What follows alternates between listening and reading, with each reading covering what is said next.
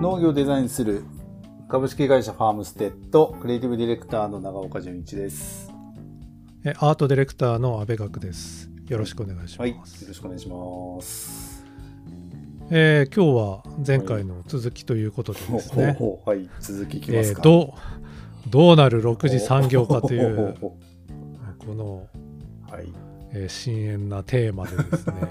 まあ前回は6次産業化のっていう言葉のなのかこの問題点、はい、まあ、みたいなことをねちょっと話しましたけど、えーじゃあどうあるべきなのかっていうのをちょっとね僕たちなりにこう考えていることを感じていることをね、うん。あの話したいと思うんですけれどもはい、まあ長岡さんはねあの農林水産省6次産業化エグゼクティブプランナーっていううん。日本でもね数十人しかいない立場ですけれどもまあ今までねあのその6次産業化プランナーなんかの活動もはい、してきたりまあいろんな、ね、生産者の方と一緒にプロジェクトなんかもしてきた、まあ、中でうん、今までの経験からある、うんどうあるべきかかうん、と感じてますか、うん。これまた、これまた深い、深いテーマですね、またこれ。うん、とは言いつつも、そうですね。まあ前回ちょっと、あの話にも、まあ6次産業化って言葉のことも話もありましたけど、なんか僕、まあ今の話からすると、あの、ここ何年だろう？4、5年ぐらい、もうちょっとですかね？本当に、あーんと、こういう活動をし始めてすぐかな？まあご縁いただいて、あの、6次産業化、まあプランナーっていうことで、えーっと、農水省の今のエグゼクティブプランナーの前ですね。うんえーまあそういう肩書きをいただいて、えー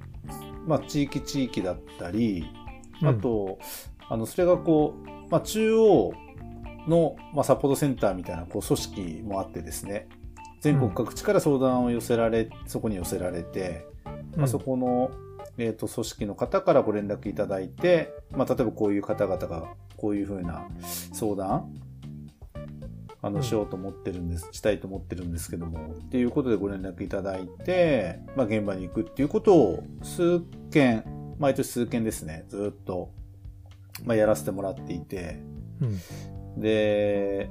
やっぱりそういうことに対して、まあ僕らが現地に伺って、まあいろんな、本当にもう個別のそれぞれの課題があるじゃないですか。うんで、それに対して、まあ僕ができることっていうか考えられること、まあまあアドバイスって言ったらあれですけども、あの、お話しさせてもらって、それはそれでなんか一定の役割は担ってきたと思うんですよ。うんうん。まあ、それがきっかけで何かプロジェクトが進んだり、またなんかこう、まあ、モチベーションの部分だったり、うんまあ、そういうことでは一定の役割は果たして担ってきたかなと思うんですけど、まあ、やっぱりさ、前回も言ったように結構専門性がすごくこう、今は高まってますんで、うん。あの、まあ、僕も行って、果たして僕も役、お役に立てるのかっていうこともあるし、で、声かけていただいた方も、はたまた、あれなんかちょっと、イメージと違うなとか、あ、課題ってそういうとこじゃなかったのになとか、うんなんかいろいろそういうことがあると思うんですよ。うんうん。だからなんかそういう意味で言うと、その、まあ、先ほどあった、6次産業化のこう支援制度みたいなところから言うと、まあまだまだなんかこう時代になかなか合わないというか、合っていかないというか、そういうのは現場レベルで感じることの一つですかね。ううんん。それは、まあ、プランナーとしていくと、まあ、合計3回行くわけだよね。まあ、そうそう3回までか。そう、そういう制度なんですよね。うん。まあどう考えても3回で問題が全て解決するってありえないですよねどう考えたら。うん。まあまあ入り口のちょっと相談に乗るみぐらいなものでしょうやっぱり3回そうですね。どうしてもやっぱり表面的なことになるし、うん。まあ、結果として何かこう助言というか、うん。まあ、そういうことをしなきゃいけないことももちろんあるので、うん。なんとなくこう質を高めるっていうところにはやっぱりなかなかいいかないあの掘り下げづらい。っていうのはありますね。でやっぱりそこから先っていうか、まあ、いろんな課題があって例えばそのお金の問題であったり、うん。その技術の問題であったり。うん。でまあうちらなんかが関わ直接関わるのはその売るところのデザインであったりブランディングであったり、うん。まあ、どういうとこで売るとかどういう発信をするかみたいなことがあると思うんですけど、まあ、色多岐にわたるじゃないですかなんか課題って。うん。だからそうまず課題がどこにあるのかっていうことがなんかあの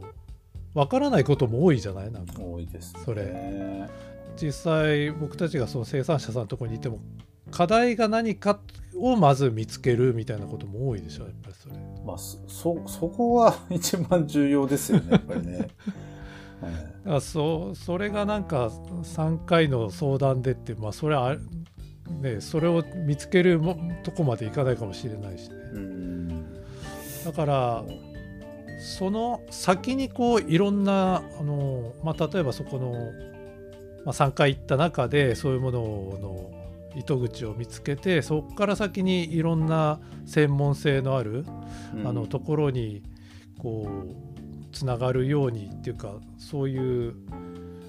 専門家プロフェッショナルにこうつなげていくというか、うん。そういう人たちがあの今度は相談に乗っていくみたいなシステムがあればいいと思うんだけどあるんですか？そういうの。うーんそれがどうでしょうかね。あったとしてもうん。その詳しい内容があの生産者の皆さんにちゃんと開示されてるかっていうとどうなんでしょうかね。まあ僕はあんまり聞いたことないですけど、うんうんだからねすごく細かいあの細かいことになるけどまあ僕たちこうパッケージデザインって言って、まあ、パッケージデザインって言ってもなんかこう瓶に貼るシーラベルをシールラベルを作るみたいなうんことも多いじゃないですかう。んまあ、そういうところまでやるんだけれどもそのデザインすることよりも裏側の原材料表示うんあそこ作るってすごい大事なうんことだと思うんだけど、あそこの作り方っていうか表記の仕方っていうのを正確に知ってる人っていうのはなかなかいないんですよね。うんでどこに正しい情報があるのかってすごく分かりづらくて。原材料表示の文字の大きさは何ポイント以上で書き方にはこういう書き方があって、まあ、しかもその作ってるものの種類によってはそれも違っててうん。とか。なんだけどじゃあそれ誰に聞けばいいのかっていうのもすごく分かりづらいし、うん。まあ、こっちはそのねあの原稿を作る立場だからそれすごく調べるんだけどいや農農水省のホームページのすごい奥底の深くにちょっと書いてあったとかね。うん厚生省のなんかどっかに書いてあったとか、うん。いやそれは保健所かの管轄の、まあ、保健所が一番そういうの管轄なんで保健所のあの資料に書いてあったとか。じゃあどれどこに本当のことがあるのかとかすごく分かりづらいんですよね。うんでそういうことを誰が知ってるのかっていうのも分かりづらい。うんまあ、これはねあの6次産業化って言って生産者の人がそのラベルを作んなきゃいけなくなるわけだけど、まあ、到底無理ですよね、うんこれを正しく作るってことがこの状態ではね。だからそういうなんか情報提供がきちんといつでも誰でも知りたいと思った時になんかそういうことが提供されるような状態っていうのはができてないといけないんじゃないかなと思うんだけどとてもそうなってるとは思えないんだよねなんかね。いや、本当にもう、やらなきゃならないことがかなり細かいので、うん僕やっぱりそもそもそれも前回の続きになるかもしれないんですけど、まあ、生産物の価値を高め所得を向上するっていうことがまあ定義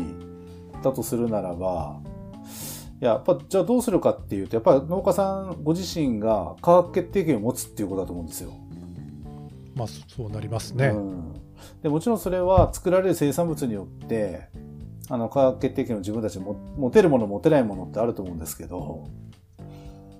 やっぱりそれを、じゃあ持つために何をすべきかっていうところをちゃんと考えるべきであって、まあそれだからじゃあそれをするためにじゃあ加工をしなきゃいけないなとか、じゃあ加工は自分たちでやるべきなのか、委託でもいいのか、とか、まあ、まあそこを順序よく計画立ててやるとかですね。ただまあその価格、価格決定権を持つ、持てることのメリット、持つことのメリットをしっかり考えるっていうのはまず大事かなと思うんですよね。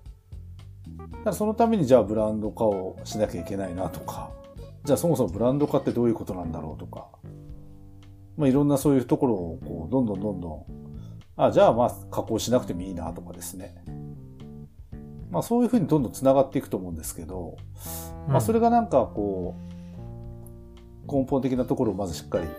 考えることが必要かなと思って、まあなかなかすごく難しいことであると思うんですけど、テーマが濃いですね。いつになく濃い。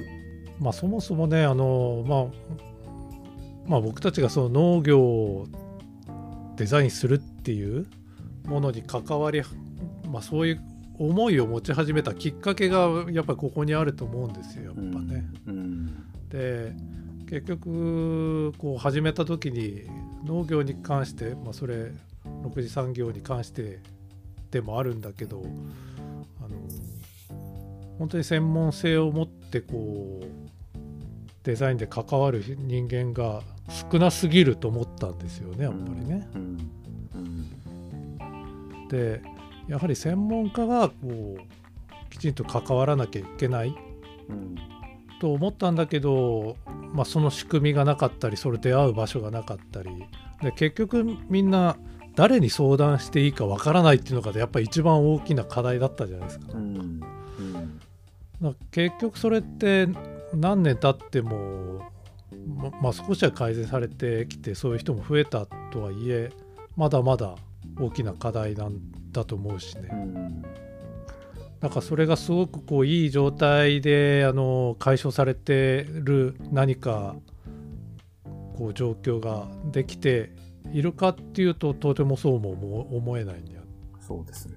いや、でも、いや、改めてそうですね。やっぱりそう、価格決定権をも、決定権を持つっていうのは、そのデザインするっていうことにつ、が、そこにつながるんじゃないかなと思いました、改めて。うんうん。やっぱ人と違う、こういう取り組みしてます。まあ、本当デザインって伝えることだから、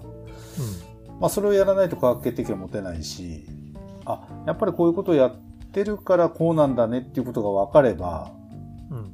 でもその方のものって加工品であろうと生鮮品だとであろうと多分買われると思うんですよね。ううんん。で、もちろん満足度も高い。うんうん。だから、6次産業化っていう言葉に代わる、やっぱその価格決定権を持つうん生産品、生産されるものの価値を高めてっていうことの意味合いのものが何かこう出てくるといいのかもしれないですね。少なく、あの、今の時代やっぱり生産して、その加工して販売する、加工するっていうことが、まあどうなのかっていう。まあそれがマストではなくなってきてますよね。うん。うん。それに対してのリスク、まあリスクというか、それはあの、いろんな部分の先ほど言った衛生管理であるとか、うんそういうことを含めて投資の問題だったりとか、まあ、いろんな、うーん、リスクが高くなってきた、まあ、時代でもあるっていううんことも一つ言えるかもしれないですね。うんうん。でももちろんそういうことをやられて成功されてる方もいるし、でもその成功っていうのもはたまた、その定義もいろいろあるじゃないですか。ままあ、何をもってね成功というのかっていうのもね。うん。うん。とまあ、それぞれの方の捉え方あると思うん。ですけど、うん。うん。まあ、そこの本当の目的というか自分たちがやりたいことをもう一度こう考えるこの6次産業化っていう言葉を今回取り上げたことでなんかもう一回そういうことにつながるといいなと思います。まあもう一度ねその6次産業化っていう言葉を使うべきなのか、もうそれやめるべきなのかっていうのも含めてこう改めてね考え直す時期がね来てるんじゃないかなと、うん。っていうことですかね。うん。はい、でもまあこれはまた来年再来年また状況も変わっていくし、まあ、僕らのあの根本的な考えは変わらないですけどもあの時代に合わせて対応していきながら、まあ、でもやっぱり生産者さんの あのやってることをしっかり、まあ、自分たちはもう一回見つめ直し、まあ、何ができるのかできることできないことを考えで長期的に進めていくっていうことですかね。はい。まあ、なかなかね難しいというか、なんか、はい 真面目な。大きな問題だな。はい。まあでもはなんか僕ら考えるきっかけ、ちょっといろいろ僕もあの、打ち合わせに伺った時に、あの、いろいろ農家さんの今の現状、うんまた聞いてみます。そうだねう。ん。どう考えてるかとか、まあそういう現、あの、今生産者さんの声もいろいろちょっと聞いてみたいなと思います。はい。じゃあまたねこのテーマはまたいつかね取り上げてまあ永遠のテーマかもしれないからね、うん。うん、いきたいなと思いますけれども、はいはいまあ今日のところははい。この辺でということで、はい。はい、ありがとうございます。